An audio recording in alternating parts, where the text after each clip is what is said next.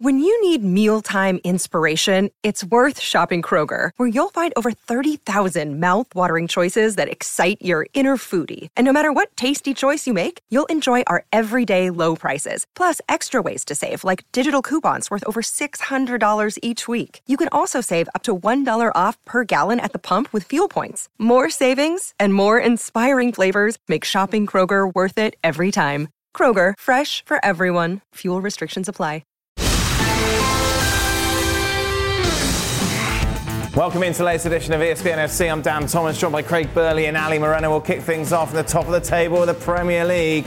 Arsenal taking on uh, Manchester City. What a great game this would be. Arsenal certainly the better side in the first half, but a Tomiyasu mistake in the 24th minute would set up Kevin De Bruyne, who with a brilliant finish would make it 1-0. Just before the break, though, Ederson on Nketiah would see Arsenal awarded a penalty. Saka keeping his nerve to convert that. City, though, the better team in the second half. Goals from Jack Grealish and Erling Haaland, handing Arsenal their first home defeat of the season. And more importantly, from a City perspective, they are now level on points with Arsenal at the top of the table.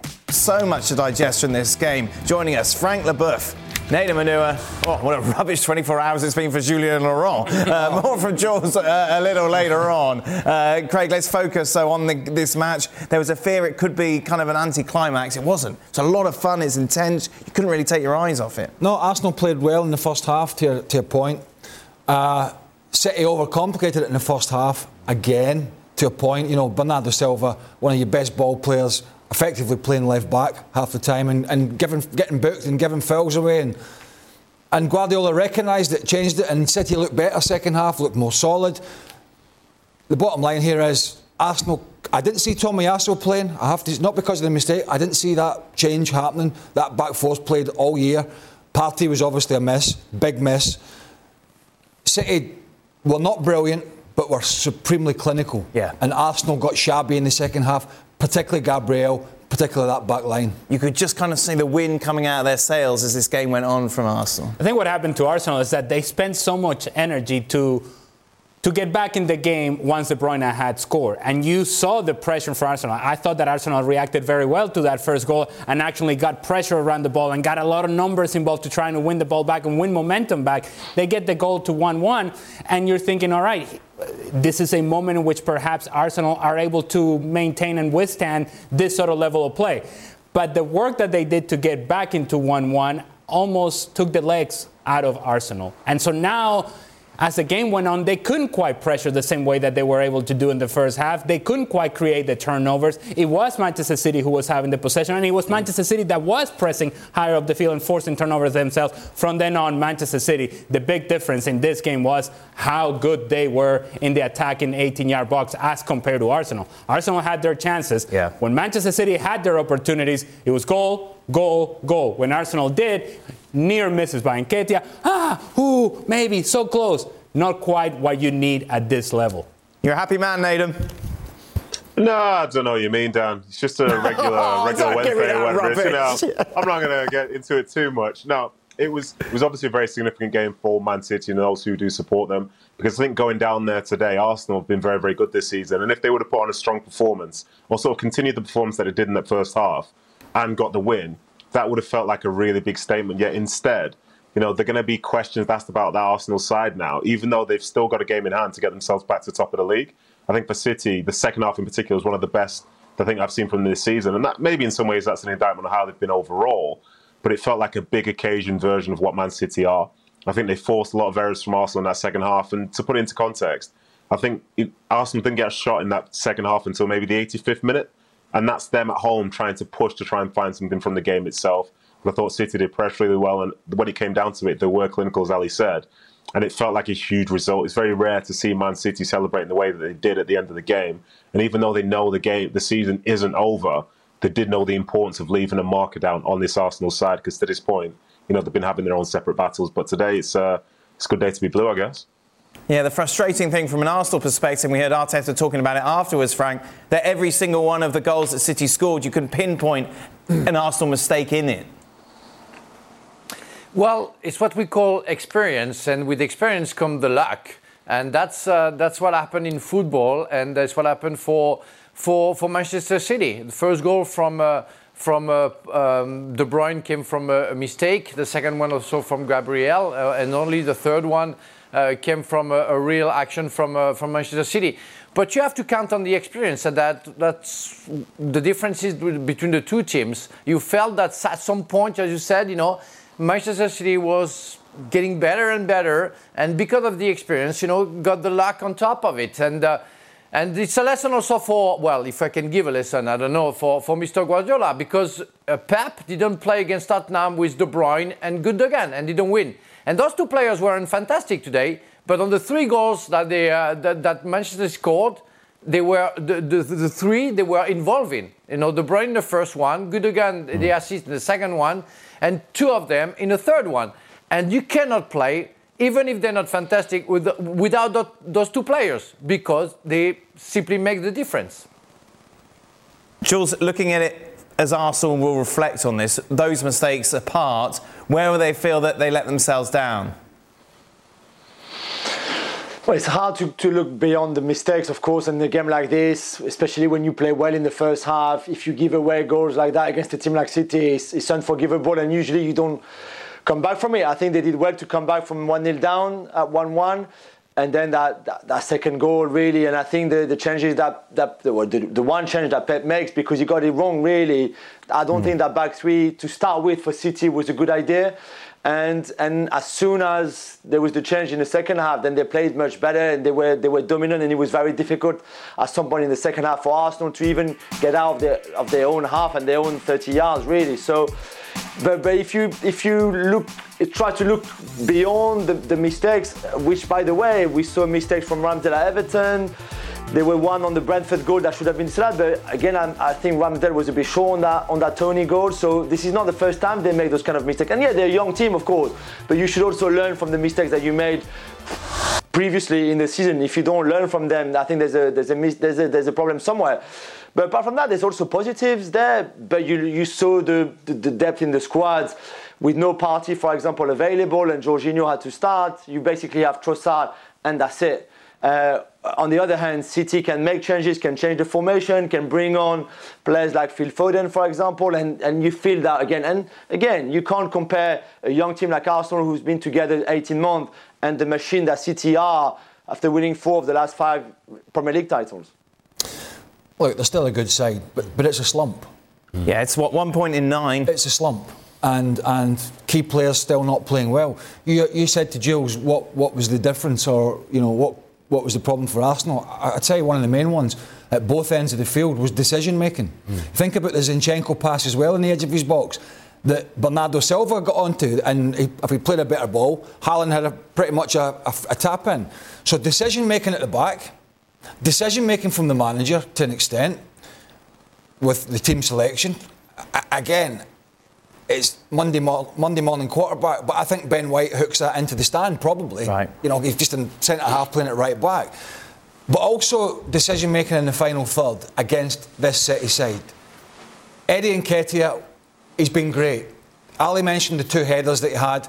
There was the ball Jorginho put him through in the first half, and he should see Martinelli. And he squares it. Martinelli has got a one on one. He doesn't see it, he goes for the shot, it gets blocked. Xhaka going through in the second half. I mean, there's two or three occasions, but Xhaka going through. He's got Trossard on his left. He dallies, he dallies, he dallies, and then Dias gets a, an easy challenge. And when, it, when they had a two on one, you can't allow. City didn't have all that. City had those chances they had and went bang. Yep. So the difference is decision making in key areas of the field and City's experience made better decisions today. Uh, we saw Kevin De Bruyne. Oh, how good was that finish, by the way, from Kevin De Bruyne? Um, not easy. You're right. I'm seriously not easy. Not easy. And he hasn't had a great season, has he? No. But and wasn't having a great game. No, and Pep's gone back to experience. And I mean that experience, all the players are experienced. But he's gone back to big hitters in the last couple of games. I, I just, like Joe, I just didn't like the way they were set up in the first half and that back line. I mean, Bernardo Silva yeah. continually going yeah. back there. Who could have sent off really for all the challenges. Could have done. Uh, and he is one of your. When he goes in the middle of the park, you get that extra body, and he's great on the ball. So City got it right in the end. Yeah. But Arsenal, the questions are going to come thick and fast. You you say penalty, penalty, yeah. Yes. Yeah. Boys, anyone out there who doesn't think it's a penalty? Nope. No, it's all right. No, there we go. All right, then good. We can move on. We, oh no, you don't even have to Oh, show it. We, we don't have the. Stevie rang me and said it's not a penalty, by the way. I think we should get. I, I think we should get a call to the Nicol household. no, no, look, and again, you go back and I heard them talking about it in the commentary. Is why should it be different in the box for a goalkeeper Right. than any other outfield player who'd cleaned that player out, say in the fullback position or in the middle of the park? Eddie and Nketiah knocks it past, say Kyle Walker, and he jumps into him. What's it going to be?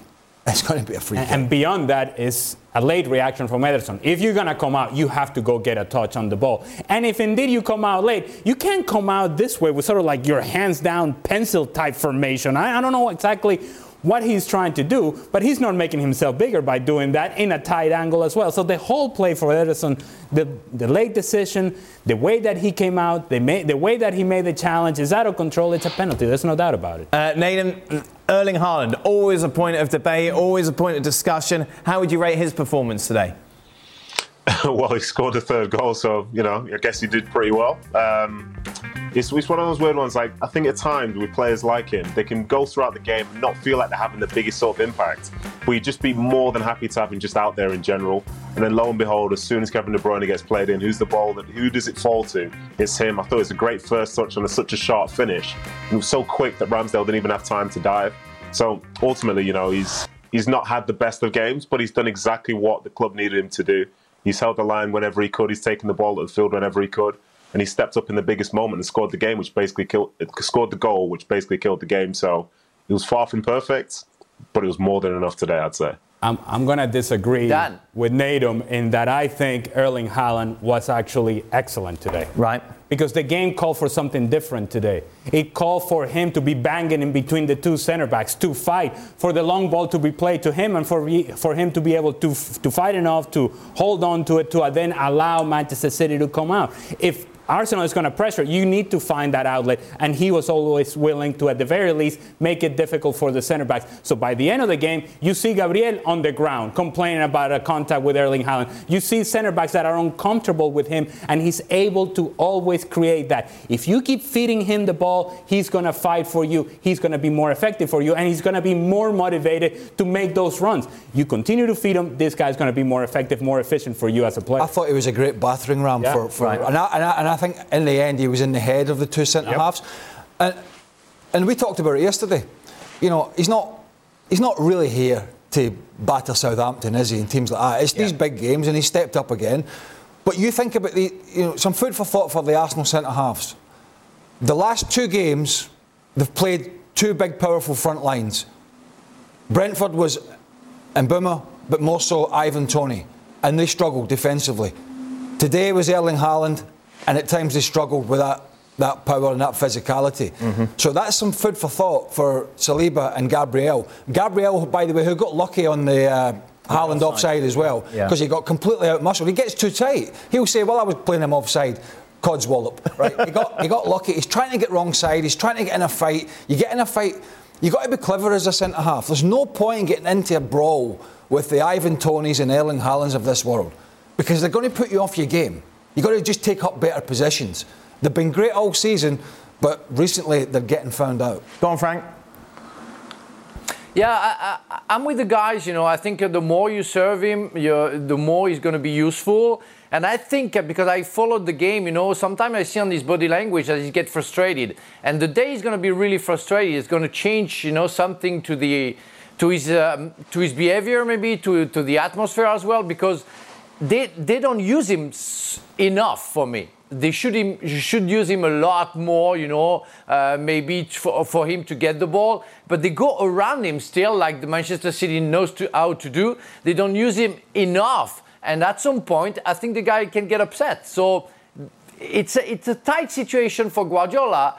And I think he, he will have to adjust a certain, uh, at some point, you know, the way they're going to use him or ignore him. That's the main concern that I have about Haaland.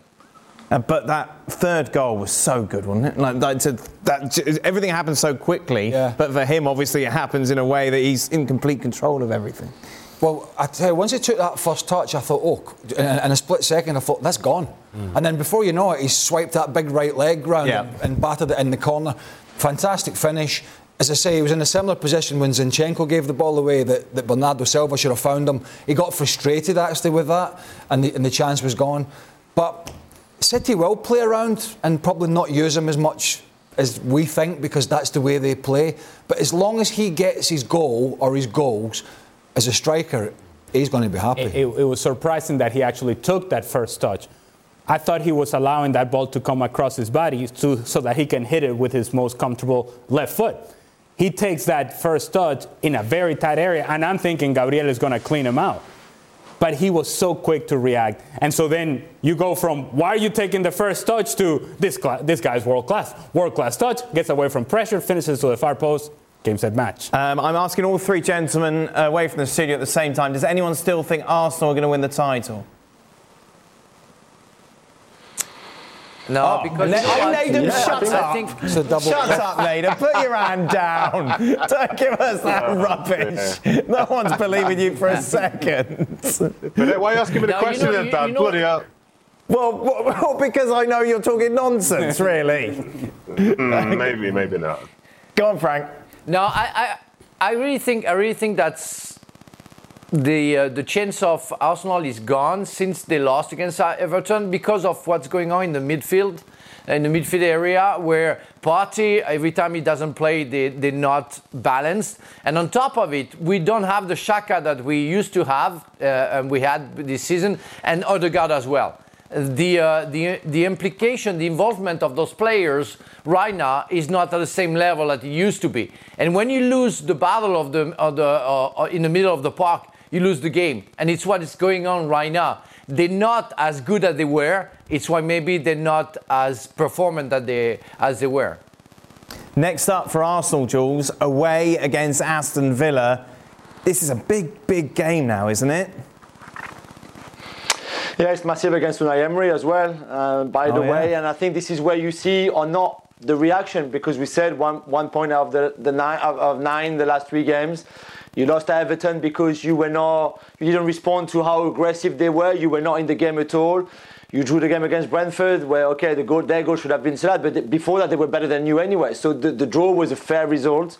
And then today you play well the first half, we said, but you, you give goals away, and in the end you don't deserve anything really from the game. So that's the reaction that you have to have on Saturday now. And uh, yeah, they lack a bit of sharpness. I think that some of them are tired because they've played so much. There's no rotation really in that team at all, certainly in the league.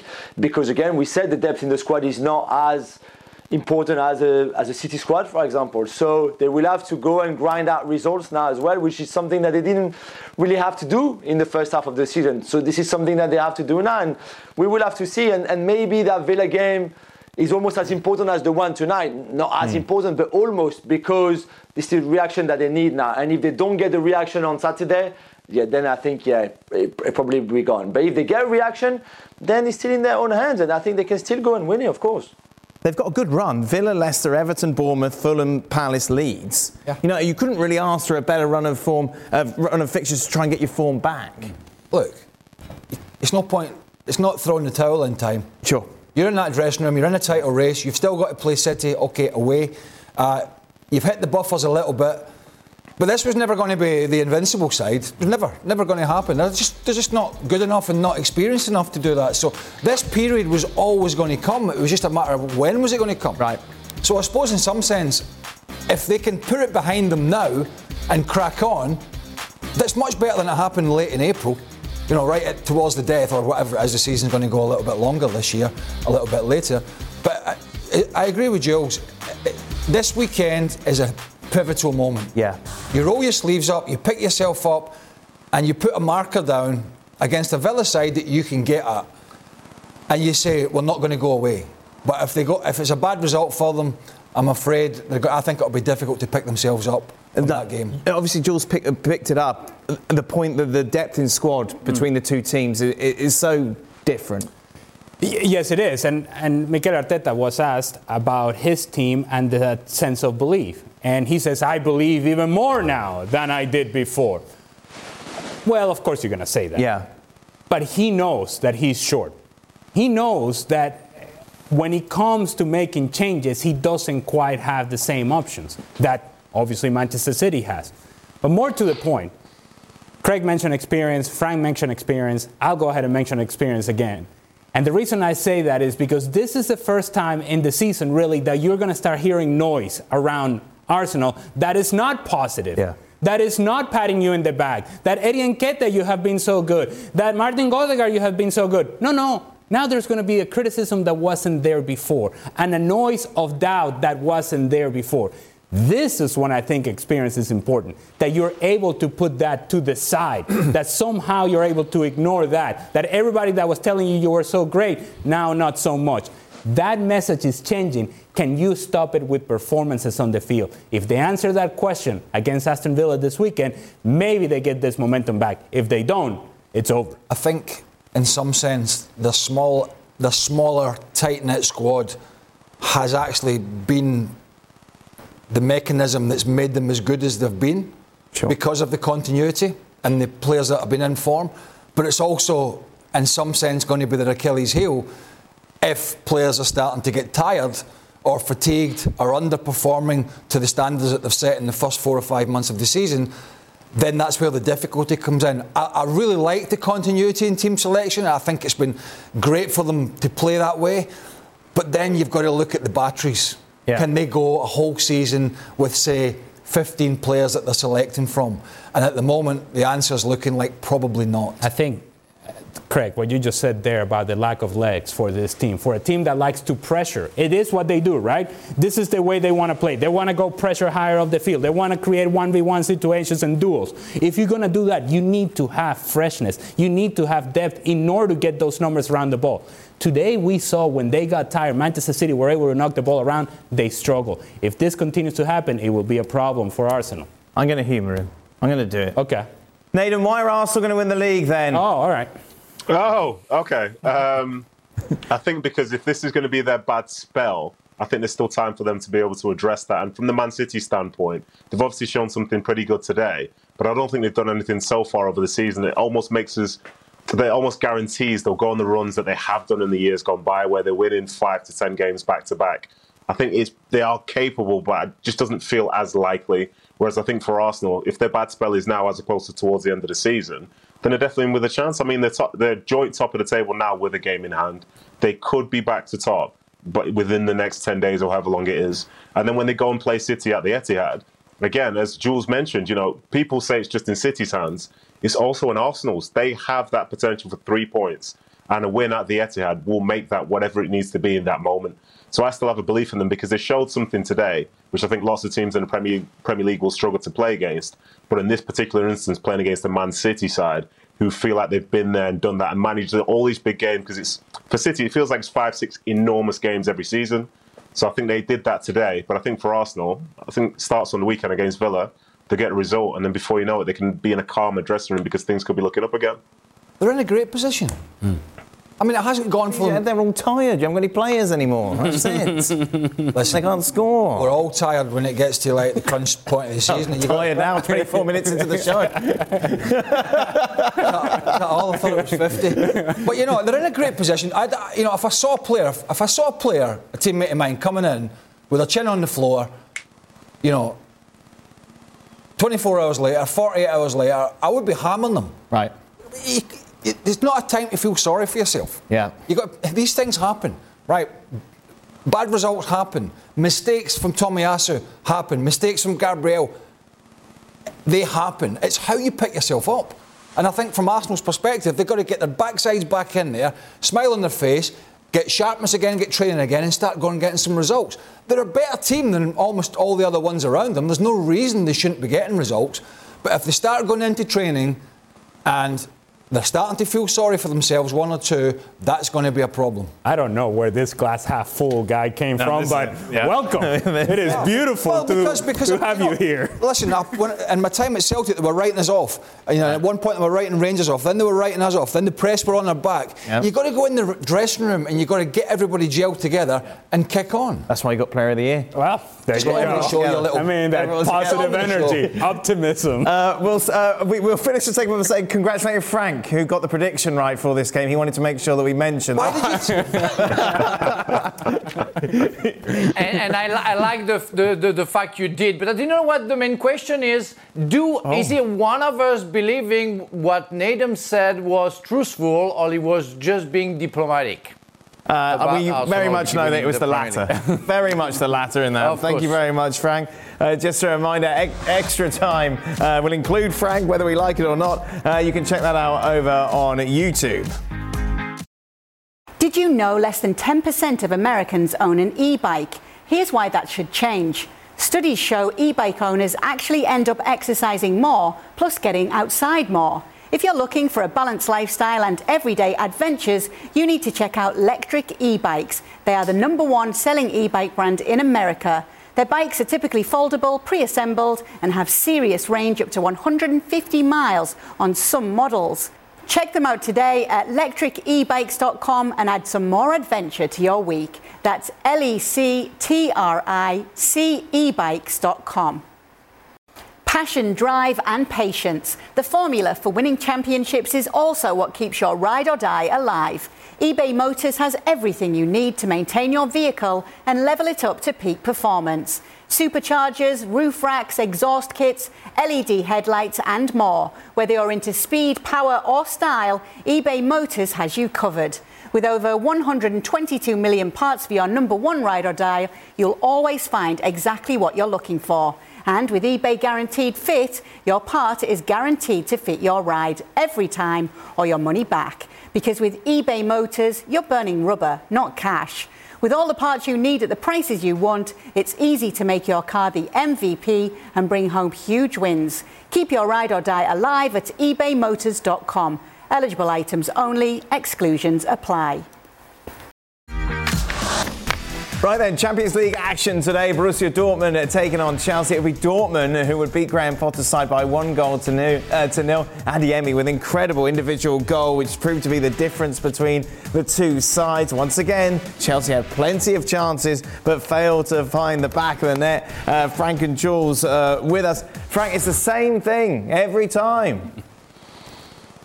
It is Dan, and uh, and it seems to be that it's impossible to sort out.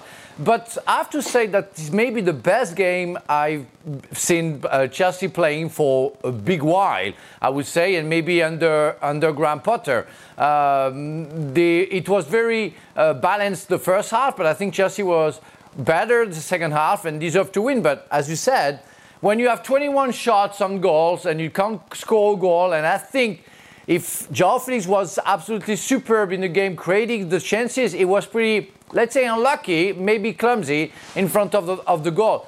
Defensively, they were good. I thought I, th- I thought Koulibaly had a great game with Thiago Silva, everybody worked worked out very well. But one mistake, corner kick for you, counter attack, goal, bye bye. Fantastic uh, run from uh, uh, Adeyemi, but I don't think Chelsea deserved to lose today. It was, I think, a very good performance, but as you said, again, same thing. You have chances, you don't score.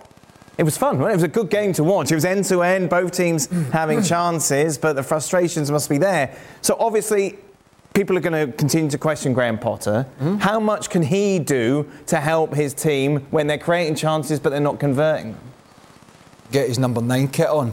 Right, get, get, get one himself. Put his boots on. Yeah. See if he can put the ball in the back of But the how much blame really should he have, considering that? Well, the buck stops with the manager. I mean, I, I only had one eye in this game. It was the left eye. Oh, really? That was, that's your bad But eye. I agree with Frank. The bits that I saw, particularly the second half, I thought Chelsea's build-up play uh, that was actually very good. Uh, but their finishing, you know, Koulibaly was a little bit unlucky. Uh, the keeper made the save, Yes. it cleared off the line. João Felix should have scored. Yeah, put over the He's- he's he's- some of his general play is really good. I mean, he looks like he's got the sparkle back, but he put two of them over the bar in the first half. So, yeah, I mean, at the end of the day, the tie's not dead, is it? No. I mean, if they play like that at Stamford Bridge, it's going to be down to the same thing again. Yeah. Havertz isn't a finisher. Felix isn't a finisher. He's a playmaker. Aubameyang's out the door. Yeah. I mean, Broja's injured. Somebody needs to stick the ball in the back of the net. I mean, it is basically quite simple for them. Yeah, and of course for Borussia Dortmund, it was Adeyemi who put it in the back of the net. From a striker, I know, I know you've got a lot of experience of this, Ali. Running with the ball from pretty much the length of the pitch. Like, it must be so difficult to keep your composure after that and do what he did. As opposed to just going, oh, I'm knackered. No, well, see, y- you are expecting and hoping that at some point the defender, in this case Enzo Fernandez, is going to try to get a nibble of the ball. Is going to try to dive in. And when he dives in, that's when you use the change of pace. That's when you use the speed. And that was a mistake of Enzo Fernandez. He was delaying, delaying, delaying. He should have continued to delay and hope that he was going to get some help eventually. But he went for a little dip of the shoulder. He went for a little, I think I can get to this ball. And that's the moment in which Adeyemi said, uh, no, you're not. Yeah. That was the change of speed. That's when you see the athleticism, gets around the goalkeeper, puts it away, and then just as impressive, the celebration. They inverted, flipped. To have the effort to then do a flip after all that running. But, but it, to your point, it, it does take patience. It does take some maturity, which you, you wouldn't think Adeyemi would have, such a young player. But that he doesn't get desperate. He knows that there's going to be a moment in which he's going to cut to the inside or the outside whenever, whenever Enzo Fernandez gives him that opportunity. And he took it so very well. When Enzo Fernandez were diving, when diving in for a ball, there was no chance he was going to get to it. How good was that goal, Frank? Oh, that was great. Even if I think Kepa could have done better, he almost ah. touches the ball.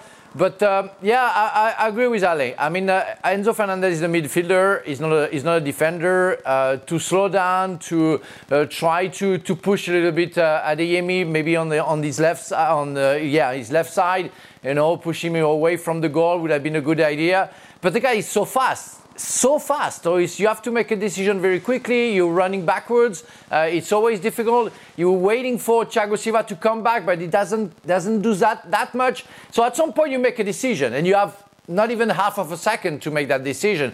But yeah, all credit to the to the player. I mean, the, the first control was great. The, the, the pace is great. The the take on is great, and the finishing is is great as well. So well done, man. It's great. You know, well, There wasn't you're a good one- player. There wasn't one Chelsea player in the defensive aspect of it made a good decision. Right. You should never be caught like that. Yeah. Don't care how quick you are. And, and once uh, once Enzo Fernandez is one on one, he gets the afterburners. Kepa's got to, as Frank said, Kepa's got to make a better decision. Once he commits, then he's going to go round him, or he's going to give a penalty away. If he backs off, then Adeyemi has to take a strike from. It's quite an angle. Yes. Uh, so there was just bad decision making all round from that defensive aspect, and that's ultimately what, what cost them. There was there was good decision making from the referee. Oh, yeah. Suhil Manzano. Is the offside? Bec- There was offside, said play on. The recognition that this is, even if you are 80 yards from goal, it's still an opportunity because of a clear counter attack.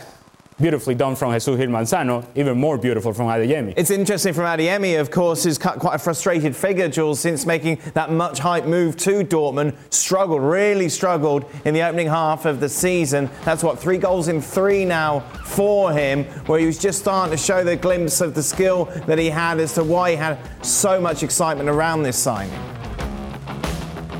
Yeah, you're right completely. It's a completely different player since the restart after the World Cup and the, uh, the, the winter break that he had. Maybe just needed a bit of time to digest the move and, and get used to Edin Terzic's tactics and, and Dortmund in the Bundesliga. I don't know, maybe moving him onto the left-hand side was, was a good idea and certainly seems to work with him on the left and, and Julian Brandt on the right.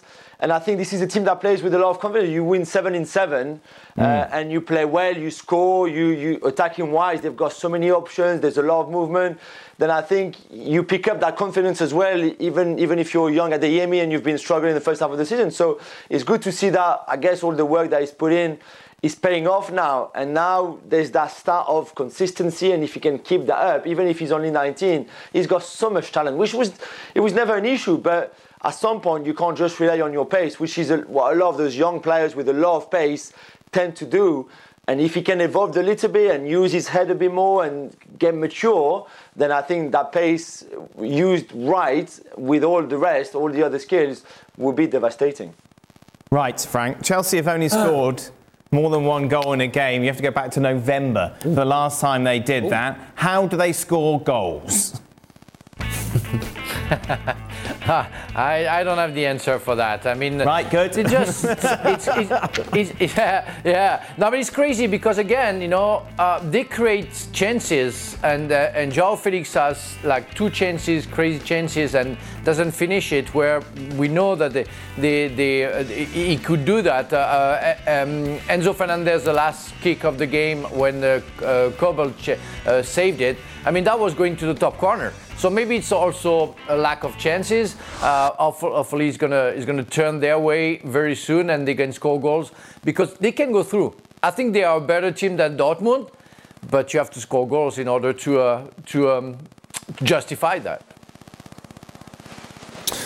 It's- I know. It's like- No, well, uh, but no, no. There there is a, a, a portion of blame should be attached to these players right. because, And the recruitment, surely, as well. well, Like, we've all sat here for so long saying that you need a striker at Chelsea, and they go out and spend all this money elsewhere, yet we're still sat here seeing a void in that number nine. but some of the chances they're creating and have created are not particularly difficult chances. I mean, Felix's wasn't particularly difficult. Even the one where Emre Can threw himself in front of it and he tried to whip it in, he's leaning back. That goes over. The one he tried to clip over the goalkeeper. Even the one in the second half that fell at his feet and he had no back left, but he hit it straight at the goalkeeper from, I don't know, 15 yards or so. You, you, it needs, yeah, they're not natural goal scorers, but they can still do better. It, needs more care and attention in the final third. It needs a little bit more composure in, in that box to find the corner. Yeah, as Frank said, the keeper every now and again will pop up and make a worldie. You can't do anything about that. But some of these players are going to have to stand up and, and you know, take the responsibility of putting the ball in the back of the net. You can't keep turning around and saying, well, we haven't got Didier Drogba, we haven't got these players. Somebody's going to have to do it. I heard a Dan. I heard a Dan. I think it's from France. Yes, yeah, Dan. I, I have a question because you put that on the table. Who would you have bought uh, in order to get a striker? Who would you have bought? You know, in a transfer, in a winter transfer. You know, there is nobody free. I mean, not free. Even for 100 million, who you can get, who can be a striker for Chelsea? Nobody. Nobody is, available. You want Osimhen? They don't want to let him go. You won't get Haaland. You won't get, I don't know, anybody else. You don't have a striker you can buy. Really. I'm looking for the right striker where you are up. Well, let's say 90% sure he's going to score goals. We don't have any. It's Free. got to be. Look, I, look, I don't know. Look, I don't pay any attention to what's going on mostly. Jules, you do a lot more. for for a hundred million, surely there is a striker out there that Chelsea could have come who could at least have got them some goals. Yeah, no, I mean, I, I get the point that Frank is making. Of course, if you try to get Osimhen in January, it will be very difficult. The issue I have is that Chelsea didn't try. They didn't even try to get a, Yeah. a clinical striker in January, and that's my issue. If you try and you get a no from Osimhen or for Napoli, you get a no for Kane, you get a no for Sesko, you get a no, you know, you go young, you go different profiles even, but, but you go for you, you try hard and then and then you don't get one. It's, it's fair enough. You've tried, and then you, you then you you make do with what you have. They didn't even try. They yeah they spent 120 on Enzo and 90 on Mudryk and all of that. But at no point they tried for a striker, and they're waiting for the summer. They still have Lukaku on their books.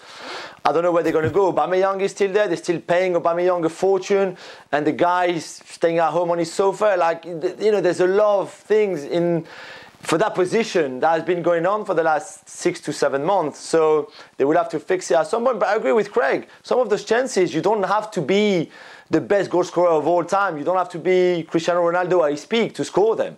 So it's just about working and keeping the confidence and, and having that composure in front of goals to the one that Joao Felix puts on the crossbar. It's almost harder to hit the crossbar than, than to actually put the ball in the goal. So, I mean, come on. Yeah, but, but it's, it's pointless to discuss about players that are not here. Right. Or that could have been here, but they didn't chase. Yeah. Right? So you ask the question, how do they score goals now? Well, those guys that aren't here are not going to score those goals, right? So you need more productivity from guys like Mudryk.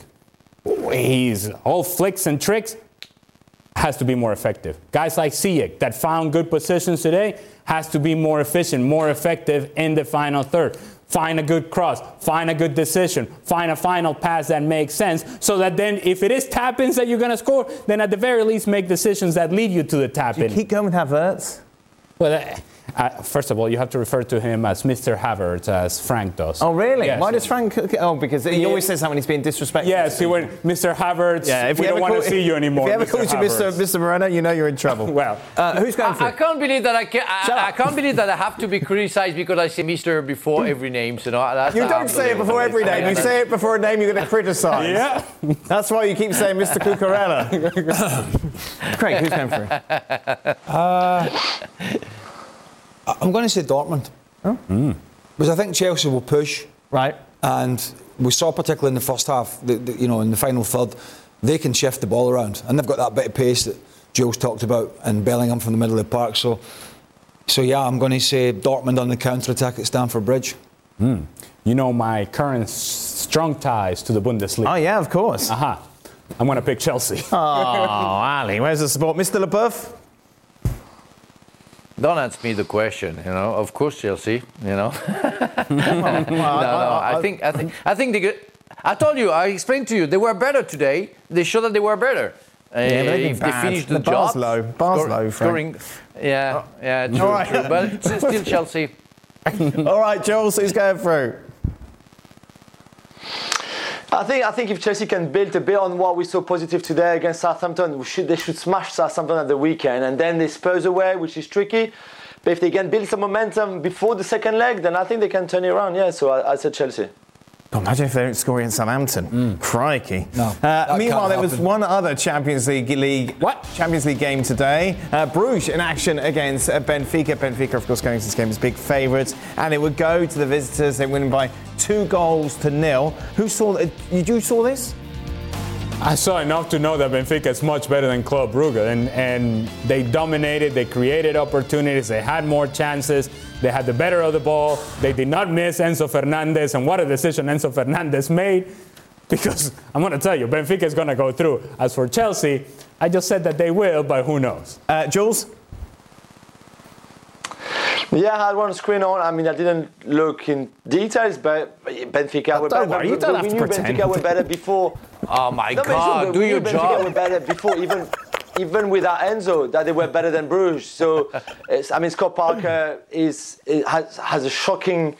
Uh, the team has shocking form since Scott Parker arrives, which is not surprising in itself because he's not a very good manager. I don't know why they appointed him, and now they're going to be knocked out of the Champions League. So, you know, you get what you deserve. There we go. Thank you. Anything to add, Frank? Oh no no no! I saw the uh, the goal Bruges scored. It was an offside Okay, and right, it was good. a fair one. But I, I I give the chance to Bruce because don't forget that they won Okay, 4 so it finished and Bruges nil, Benfica two. Uh, Dortmund with that 1 0 win. Uh, yesterday, of course, Milan with a 1 0 win. You had enough? Bayern beat PS, just like the Oscars. uh, next week sees Liverpool take on Real Madrid, Frankfurt take on Don Hutchinson's Napoli. It's Leipzig against Manchester City, and Inter take on Porto. We're driven by the search for better, but when it comes to hiring, the best way to search for a candidate isn't to search at all. Don't search, match with Indeed.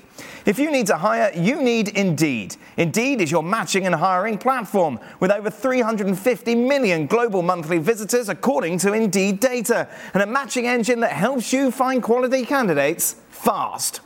Ditch the busy work. Use Indeed for scheduling, screening, and messaging so you can connect with candidates faster. Join more than 3.5 million businesses worldwide that use Indeed to hire great talent fast. And listeners of this show will get a $75 sponsored job credit to get your jobs more visibility at Indeed.com slash FC. Just go to Indeed.com slash FC right now and support our show by saying you heard about Indeed on the podcast. Indeed.com slash FC, terms and conditions apply. Need to hire? You need Indeed. 10 seconds on the clock. How many things can you name that are always growing? Your relationships, your skills, your customer base. How about businesses on Shopify? Shopify is the global commerce platform that helps you sell at every stage of your business. From the launch your online shop stage to the first real life store stage, all the way to the did we just hit a million orders stage. Shopify's there to help you grow. Sign up for a $1 per month trial period at shopify.com slash network, all lowercase. Go to shopify.com slash network now to grow your business, no matter what stage you're in. Shopify.com slash network. A lot of reaction, of course, to PSG's defeat uh, yesterday against Bayern. How to overcome it? To play on words with Kingsley Coman, of course, scoring once again uh, against his old side. Uh, interesting stuff. Uh, as we welcome in, Jules is with us, uh, Frank as well. Uh, Jules, I heard you talking actually about this game. You used the word embarrassing quite a lot. Yeah, I was I was there at the Parc des Princes, and I just thought this is not PSG are not a club that you set up to defend. I mean, I don't care. You might be knocked out. You, Bayern is a better team than you. Of course they are. They play better, but at least you should try. And they didn't try for for an hour until Kylian Mbappe came on the pitch. So could they have tried more? Certainly. Were they limited because Kylian was not there? Yeah, of course, it's not the same team if you have Mbappe with you or if you don't have Mbappe with you. That's a no-brainer. But, but I thought it was embarrassing to set up and play a, a flat defensive 4-4-2 to play in your own 30 yards against against regardless of who you play against, even a very brilliant Bayern team. And by the way, Bayern were not brilliant. They were they, mm. they were better because they are better, but they were not that brilliant. So I was disappointed. I thought it was it was embarrassing the way PSG set up. I I've lost faith and patience into Galtier now. He's doing my head in massively. So this is it. There was not much I expected from him, and now I, you know. Uh, what about your boy Neymar, Jules? How many? What marks did you give him out of ten? I gave him three, and I was generous simply because it was his birthday last week, and you know he had a big marquee in his garden, and it was fun, and it lasted too long because three days later he was in Marseille, and he was shocking in Marseille, and he was shocking again last night, and uh, this is not new. I've said it on this show. I don't think the, the, the front three together, Messi, Neymar, yeah. and Mbappe, can play well together. I think you'll have to choose. Kylian on his own for sure. Two out of the three, maybe, but three, impossible. It's, it's impossible. And Neymar is too far away from the form that he has before he doesn't he doesn't do anything with the ball. You, you saw on the game on Tuesday night. There's a couple of one v one where before he would whiz past through. He would he would like almost humiliate you, and now it doesn't happen anymore. Pavard got the ball off him. Upamecano bullied him. De Ligt as well. All of that. He's just not. He's the shadow of the player that he was a few years ago, and that's as sad as it is. It's also a burden for PSG now when he plays. Well, we talked about this last night. I mean, in his, Galtier needs to show some stomach and steel here and biff him off out of the team, right? Even if it causes, even if it causes a rammy, even if it causes him to be upset and throwing his toys around. Is we, we said last night if Mbappe, Mbappe's fit enough and he looks as if he was as he got more confidence as the game went on, looked a bit edgy when he first came on, worried about the injury. Play him and Messi in, in the Allianz. Play him up through the middle. Play him on De Ligt, who isn't quick. But you can't have all three of them. You just can't. You've got to give a little bit more help to the midfield. And also, you're playing in last night's game, not only are you playing that way, you're throwing a 16 year old in as well. Yes. I mean, yeah. I, am not talking about the young lad as a ta- his talent or anything. But it's a big game to be yeah. throwing. Yeah, with the environment leading into it Correct. around PSG, of course. Now, this is what Kylian Mbappe had to say after the game. Um, our players have to be in good health for the return leg. Everyone needs to eat and sleep well. They're not comfortable when we play attacking football. There is room to qualify. Uh, this is a, a direct shot at Neymar, surely, isn't it, Jules? I don't know. Kylian didn't name anyone. It could have been me or you, maybe, because he knows you don't eat well or don't sleep well. But no, I, don't, don't, don't, cover, don't, don't cover this up. Just moments ago, you were talking about Neymar partying, and then all of a sudden, you've got Kylian Mbappe coming out and saying we need to eat and sleep well. Goodness me! You didn't let me Clouseau to put those two clues together. Finish. You didn't let me finish. By the way, the party there was two parties. One on Saturday night in Paris, right. and one on Sunday night in Bougival in Neymar's garden. Uh, but which one were you at? I think we all. I mean, we. I think we all understand, understood last night when Kylian said, and and again, for the people who don't maybe watch the show regularly, Kylian Mbappe is a master of knowing exactly what he wants to say and at the right time and having his message go through all the time. So you know exactly who that there was a target for that and who we know who the target is exactly and we know the beef that happened between Mbappe and the target before, now, in the next few weeks, the next few months. But I, I just thought for Mbappe, straight after the game, to come out with that punchline was amazing. I'm listening. Don't think many of us have been advocates of Mbappe's stances, his tantrums, maybe his, his power hungry moments. However, I think this is a this is a time where I would be like, yeah, you know, if the manager needs a word in your ear, his ear about the antics and about the lack of performance, and I think if it had been me and my team had been struggling and we might have been going out and somebody's not carrying their weight, not that they're playing badly, right, but they're not preparing themselves properly as well. I think I would. I'd like to think players would be having a word. But, but what's incredible is that he's having to go at a veteran player uh, like Frank. Obviously, if it was Benzema talking about Vinicius Junior, for example, you could see the reason why he's doing that. This is Mbappe against Neymar. Yeah, but because because Mbappe showed yesterday when he came on that he's uh, the best player and he can make the difference. So he, he knows his position. Uh, and uh, it doesn't depend on his age, on his uh, experience. You know, he wants Paris Saint-Germain to go well, where some others don't, well, think really care about that.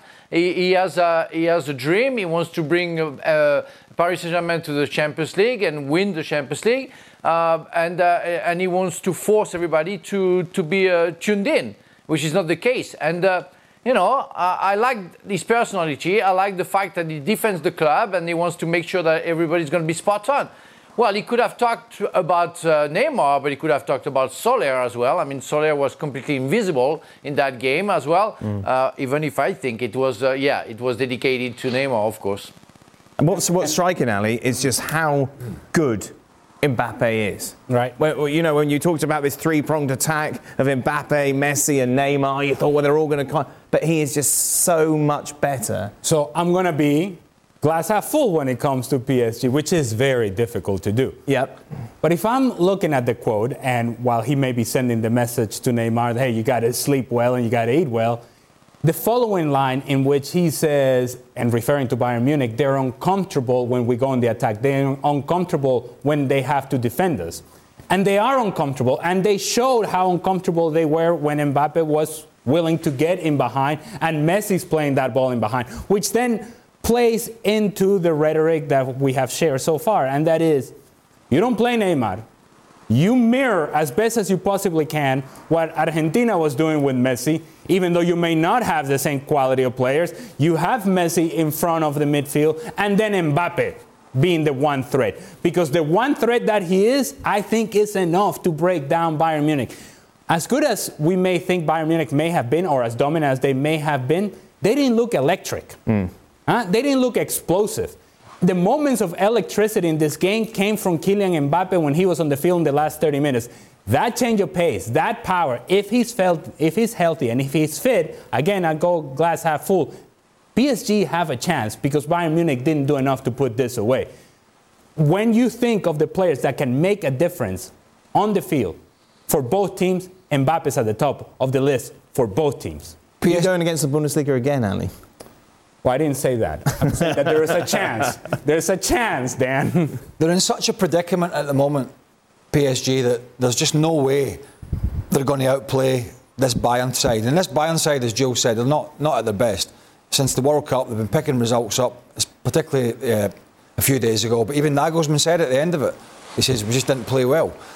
But you're still not going to outplay them because this PSG side are not good enough. So the one chance you're going to have is some sort of link up between the midfield stroke Messi and Mbappe in behind. That really is where they're, they're throwing all their dices. They haven't got many other avenues to go down. They're just not good enough at the moment to do that. So it's going to be intriguing the decision that the yeah. Galtier makes. And, and but I get a feeling even even if he does that and it doesn't come off, his time just seems to be well, like Jules, Jules has had enough. Like the rest of them, is coming to an end. Oh, Jules. uh, let's have a look at how the bookies have things set. Remember, Bayern were favourites anyway going into this tie. They are now eight to one on. You've got eight dollars on to win just the one. PSG five to one. Uh, Jules, who's going through? I. I want to hope, of course, and then Ali is right, and that's the, the, the article I wrote last night for the for the website. Is like Kylian is the only hope, but, but we knew that before. Again, this is not new. Kylian is the only hope if he's fully fit in three weeks' time. You know, at being at the stadium when he came on, you, you, as the, the stadium erupted because everybody in the stadium, as a PSG fan, knew that finally something would happen and that he could make the difference. But you also felt the fear. I mean, Nagelsmann was panicking on the touchline. He was making his like gesture. Let's change this. Let's do this. De Ligt, you do this. Upamecano, all of that. And it would be it would be even worse if he starts the second leg, even if he's at the at the Allianz Arena. So it would be fascinating. But yeah, of course, I want to believe they they can do it. Uh, thank you very much, uh, Jules. Uh, just a reminder, a lot more from uh, Jules on the Gab. And are you, are you going to be together, Jules, tomorrow? You and Gab? Yes, yes, finally together again, yeah. There you are. Oh. Get out of the big chair. Uh, be sure to check it out over on the website. La Liga action then continues this weekend. Real Madrid play on Saturday in Pamplona away against Osasuna on Sunday. Barca against Cadiz. All of these games live on ESPN Plus. Before Barca's clash against Cadiz, of course, there's the little matter of Manchester United Ooh. in the Europa League. I tell you what, Barca have been exceptional this season at home. 22 wins out of 26 matches. and they've been scoring goals for fun. Uh, they've only lost one. This is again that was against Real Madrid. This is in La Liga. This is in Spain. Domestic competitions. Obviously in the Champions League, they've been terrible. Hence they're in the Europa League. Uh,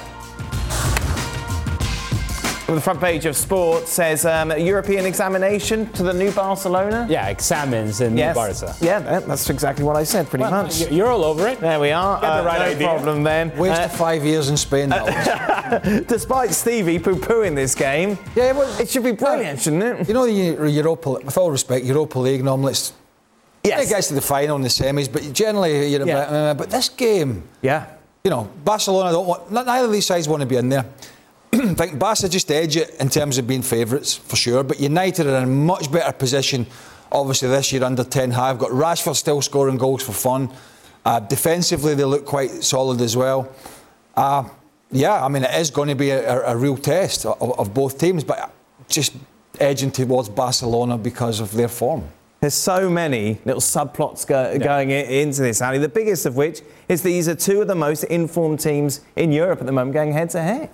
And I'll take it even a step further. When you think of some of the most productive or informed players, not only in Europe, but in the world, you have to think of Marcus Rashford.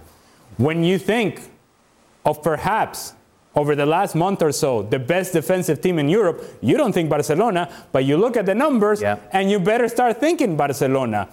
Barcelona, and, and this is a stat that we've thrown around quite often, has only allowed seven goals so far in La Liga. Seven goals in 21 matches. Defensively, this is a different type of team. Usually, we think of Barcelona as, as, uh, as a team that has the outside backs getting high up the field. And you'll have that down the left hand side with Alejandro Balde. You have that with Jordi Alba as well, whoever plays. But you don't have it down the right. Jules Koundé plays on that side. He doesn't get forward, and he matches the speed of Marcus Rashford. If he gets beyond Jules Koundé, he's going to go with speed against Ronald Araujo, who has been, in my opinion, the best defender in La Liga. And he is athletic enough to stay with the speed of Marcus Rashford. So you think of Manchester United and what they want to do is get out in transition, perhaps absorb some pressure, get out in transition. Well, this is a different version of Barcelona that actually has addressed those issues of, of, transition. That's where I see Barcelona being a favorite because they can do enough in the attack, but they have defended so well that has been impressive. I'm not sure if Weghorst is. I think he's eligible. I'm not sure if he can play or not. I think he can. Has been playing recently. No, but my point is uh, he shouldn't. I don't think so because for that for those reasons, you know, Barcelona. Barcelona will obviously try and dominate. Mm. So the one test he got for them is pace. Now, they've handled it, as Ali said, pretty well. But Rashford in behind, yep. Garnacho in behind, whoever it is, the one thing they'll, they, I think you don't want to can play, by the way. Yeah, the one thing you don't want to give them is just a big guy up front who's not going to run in behind. Right. I think they need people that can run in behind. I think it's per- perfect for Rashford and people with pace. That's going to be their only outball as Barcelona dominate the game, and we'll be interested to see what Ten Hag uh, his team selection is. And it's going to be a great atmosphere at the camp now, kind of rejuvenated from what they've seen from Xavi's side since the World Cup, Jules. This should be a cracker. It should be amazing, really. So much history as well between the two clubs, of course, Champions League finals. I mean, even one Champions League final that Manchester United won, of course, against Bayern in that same stadium. So, so much history, the Frankie de Jong derby of course, yeah. for, for, all the chase that United had in the summer to try to poach him, uh, and then finally staying there and, and, doing really well now. That the, the four midfielders that Xavi plays now, uh, which really did uh, uh, in the in the Super Cup, that has worked so well. I think benefits Frankie so well and so much.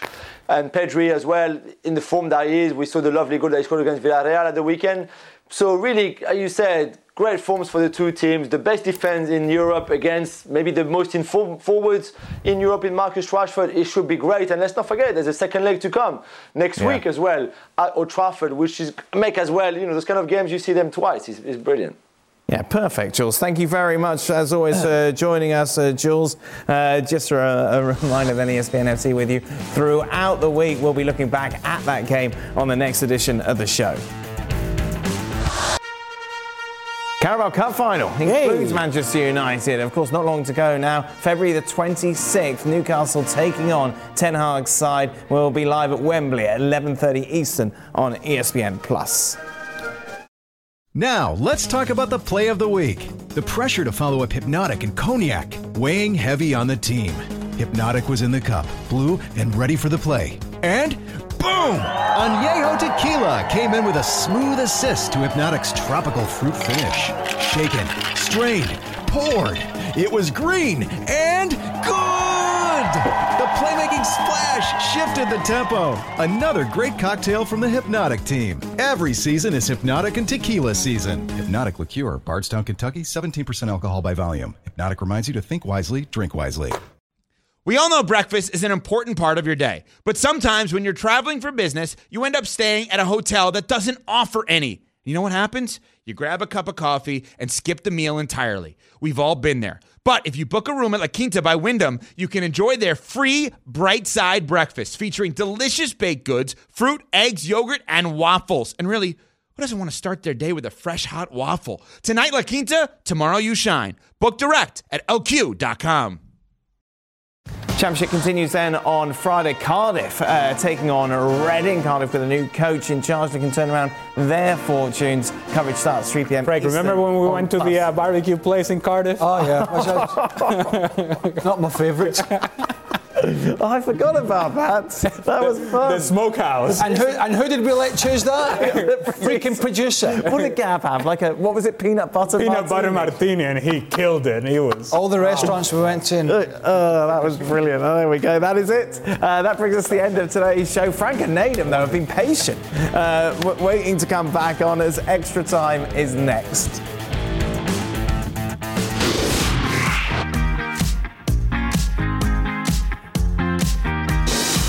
Welcome in then to latest edition of Extra Time. Ali and Craig here with us in the studio. We also welcome Nedum and Frank to the show. First two tweets come the same. Let's do the first two tweets back to back, shall we? Will Chelsea ever score again? Will Chelsea ever win? the, the, two tweets back to back. Um, how are you feeling, Frank, about Chelsea? Uh, very much disappointed, but uh, not at all hopeless that the future is going to be brighter than, it, than, the present is. Oh. Uh, I, I, think uh, it's a, it's a, it's an off season. I don't expect anything from Chelsea uh, this season, and I'm uh, I'm gonna gonna follow what's gonna happen during the summertime and and maybe new signings, people leaving, and maybe having a very competitive team. But I don't expect anything from Chelsea. Some would say that you haven't particularly been a, a supporter and ambassador of Chelsea that you should have been, given what the club has given you in the past, Frank. Wow. Coming out, having a go at Potter, having a go at Cucurella. Where's your loyalty? Where's your love for the club, Frank? Yeah. Uh, I'm, I'm, not. I'm not a fan. Uh, uh, I was a fo- former football player, playing for Chelsea, with whole uh, honesty and uh, and honor uh, about that but I have to. I'm not blind, and I have to do my job for ESPN FC, you know, you in in a in a good way and uh, with professionalism. So when I see something, and I think it's I'm legit to talk about it, and it's not nice for the club that I love. I have to say it because that's only the truth, and uh, that's what my I have to do for you, Mr. Dan Thomas, because always you're always there to ask me the right question to put me into trouble. We know Who do you that. think? Who do you think's hated more, you or Craig? Now, do you think it's still don't- Craig? Don't humour him. Oh yeah, Craig forever. Craig is uh, is, uh, is past it. Listen, He's, uh, trust me. If, if anybody even comes up on the if anybody even comes up on the rails, I'll just up, up my game. That's it. I'll just have to up my game. there was that poll, you see, wasn't that's there? the Who's only the most one. hated Like, when when, when, Yeah. And they when you asked the voted question against before, you, you know so you who's going to go through it. Al, Al, Al, Ali said he's go, we go, Chelsea's going to go through. Jules as Yeah. well, and we know Yes. Jules is an Arsenal fan. I said he's going to go through. Who's the only one who say Chelsea's not going to go through? Craig Burley. So Oh, Craig what do you Burley me to Yeah, again. say? the, uh, I know. the poll. I finished. I was rather disappointed. You finished second to Chris Sutton. I finished second in the most hated ex-players to Chris Sutton, but I then later found out that people were voting for Chris because they knew I wanted to win. Yep. But I think Chris wanted to win as well. a, a double-edged sword of it all. Why does everyone hate you? What? Everyone. yes, in life. It's quite a simple thing in this business we're in. Yes. with uh, with uh, supporters. Unless you're telling them what they want to hear, Yeah. they're not interested. They've Right. got blinkers on. They don't see the perspective Yeah. from other clubs. They only see it from their angle. So it'll never change. Never has. No, Nedum upsetting Manchester City fan saying he definitely thinks Arsenal's going to win the title on today's Wow. show. So disappointed for Nedum. Wow. Good to hear that. I- Ah, you, you, you screwed my friend. You know, you're going to suffer now. Uh, that's it. Uh, for Ali, are you Adeyemi or Enzo on the goal? I'm definitely not Adeyemi. no chance I'm Adeyemi. I, honestly, by the time I got to where Adeyemi is about to make the move on Enzo Fernandez, I probably would have cut back and wait for somebody to catch up so that we can actually play Yeah. together.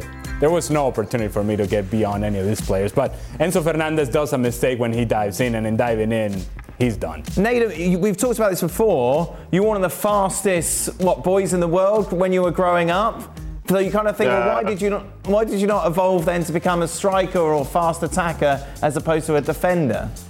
Well, I think we all know the answer to that one, Dan. It's because I couldn't finish. That's the problem. Oh. you, know, you can have all speed in the world. But yeah, thank you very much for allowing me to express myself in that manner. Yeah, uh, yeah, it was quick, but lo and behold, ended up as a defender. I clearly wasn't good enough at scoring goals. So yeah, next thing I have to try and stop them. Didn't do that well either, but still, here we are. Oh God, I didn't mean this. I didn't mean this to take that direction. I know, it got Cheers, really Dan. negative No, real thanks, quick. No, I wasn't. Thanks, I was Dan. trying to be nice. Listen, you're, this segment's not going well for you. I'm upset. Started it off with some nonsense and you've just carried it on. Uh, for the boys, uh, right, let's go for Craig. Uh, for the boys, it seemed obvious in the second half that Arsenal desperately missed Thomas Partey and his athleticism in the middle of the park. Do you think this match would have gone differently with him in the starting 11? Sure.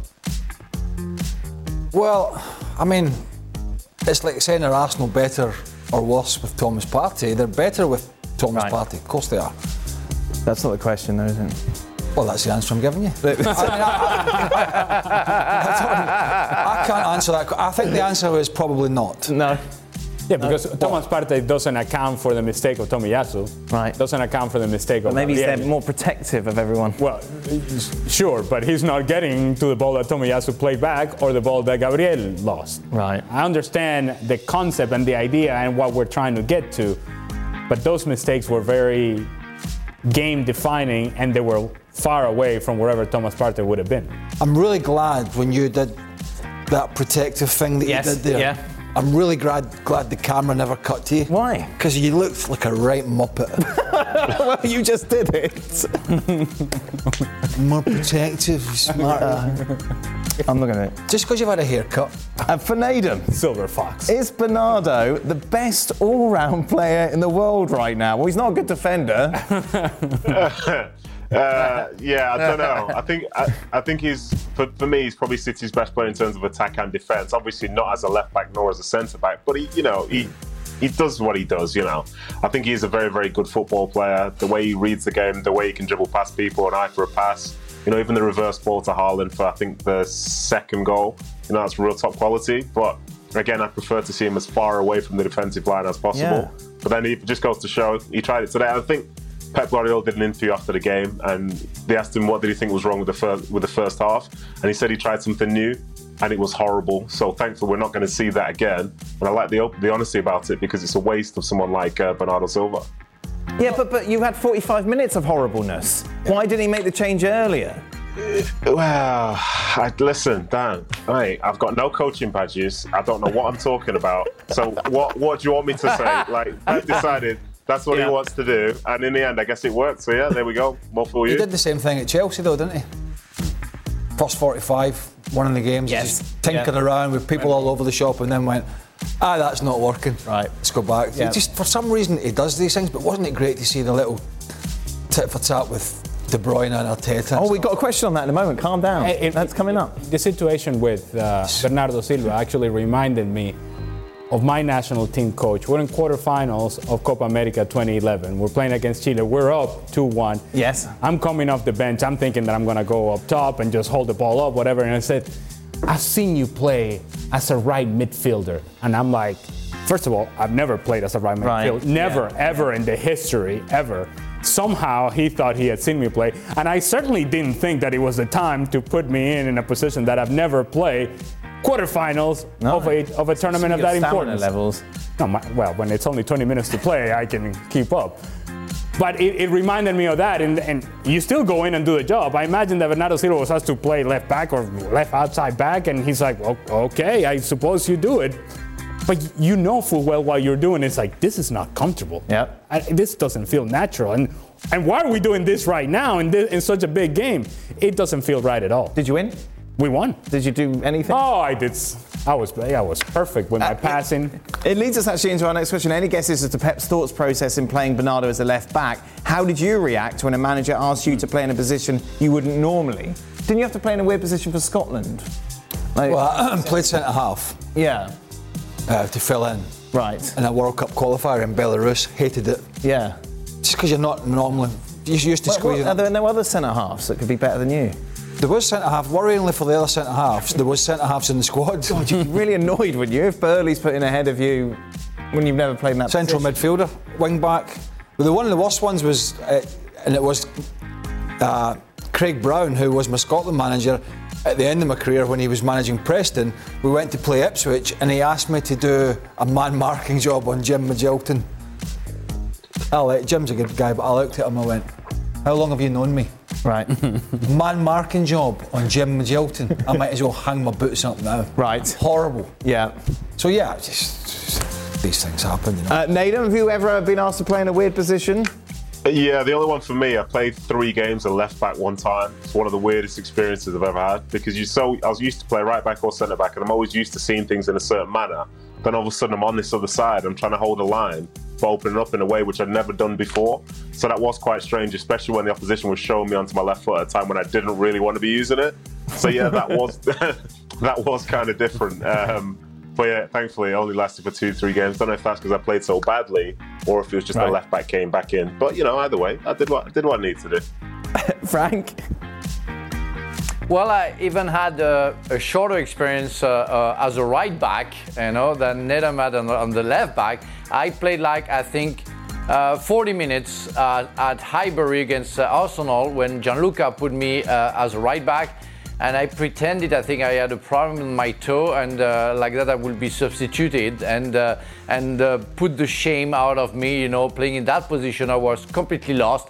I couldn't understand how you can play with a line there and you couldn't go right. You only had to go left. That was impossible for me. That was uh, I I was awful, and um, I think uh, I, I helped my team getting out. So he faked an injury. Is this one? Yeah, faked an injury. Wow. Oh, Well, Frank. breaking news. Oh. That's why Chelsea fans hate him. Well, yeah, yeah, exactly. More Chelsea Why hate hate coming him? your way.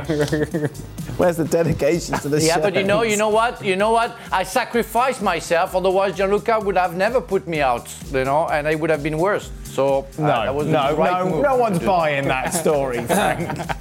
Yeah, you're What's right. Ke- right, you're right. This on the Kevin De Bruyne. So obviously the ball went out of play. Kevin went. Kevin De Bruyne went to pick it up. Arteta kicked it away, and then he pushed Arteta. yeah. Uh, was KDB wrong for pushing Arteta? No. Right. No. No. No. I mean, is everybody just too friendly? I mean, No, no, I don't think they are. As compared to whom? well, no, I mean, they, you saw them after the game, like, hugging and all that. It's all, it's all, it's all nonsense. I would have. Sh- he should have. I mean, Yeah. didn't shove him hard enough. Right. He went to get the ball, and look, Arteta's doing what he wants to do, but I don't have a problem with it. Nedum?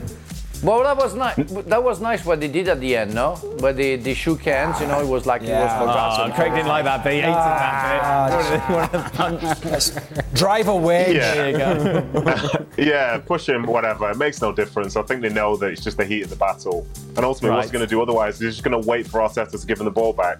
So just take as long as you want, Mikel. Take as long as you need. I'll just wait here. Don't worry about the flow of the game. It's fine. Just get the ball, get playing, push whoever you want. Nothing's going to happen. It's football at the end of the day, isn't it? There you are. What about Sergio Ramos pushing the photographer, Frank? Has that got much coverage? What? Sorry? I didn't No, you- understand a word of what you were saying. Sorry. what are you saying? Sergio Ramos, who plays for PSG, shoved a photographer out the way Yes. dur- during that defeat. I was just wondering if that has got a lot of coverage in the French media. No.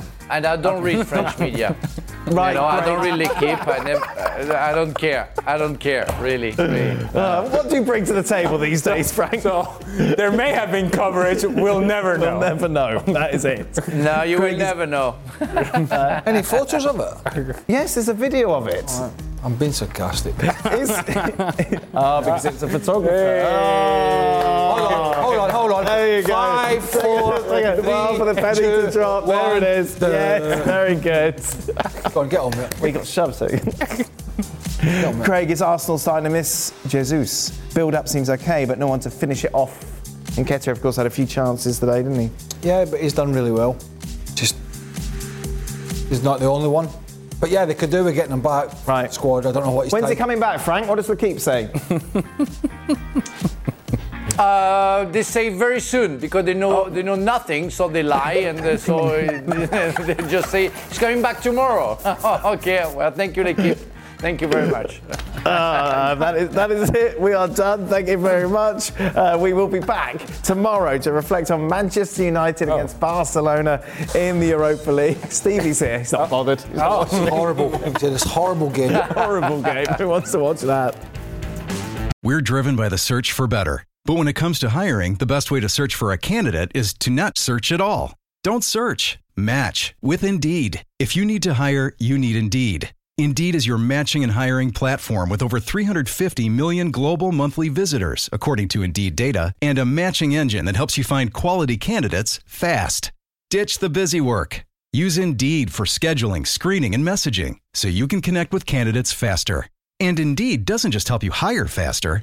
93% of employers agree Indeed delivers the highest quality matches compared to other job sites, according to a recent Indeed survey. Leveraging over 140 million qualifications and preferences every day, Indeed's matching engine is constantly learning from your preferences. So the more you use Indeed, the better it gets. Join more than 3.5 million businesses worldwide that use Indeed to hire great talent fast. And listeners of this show will get a $75 sponsored job credit to get your jobs more visibility at Indeed.com slash FC. Just go to Indeed.com slash FC right now and support our show by saying you heard about Indeed on this podcast. Indeed.com slash FC. Terms and conditions apply. Need to hire? You need Indeed.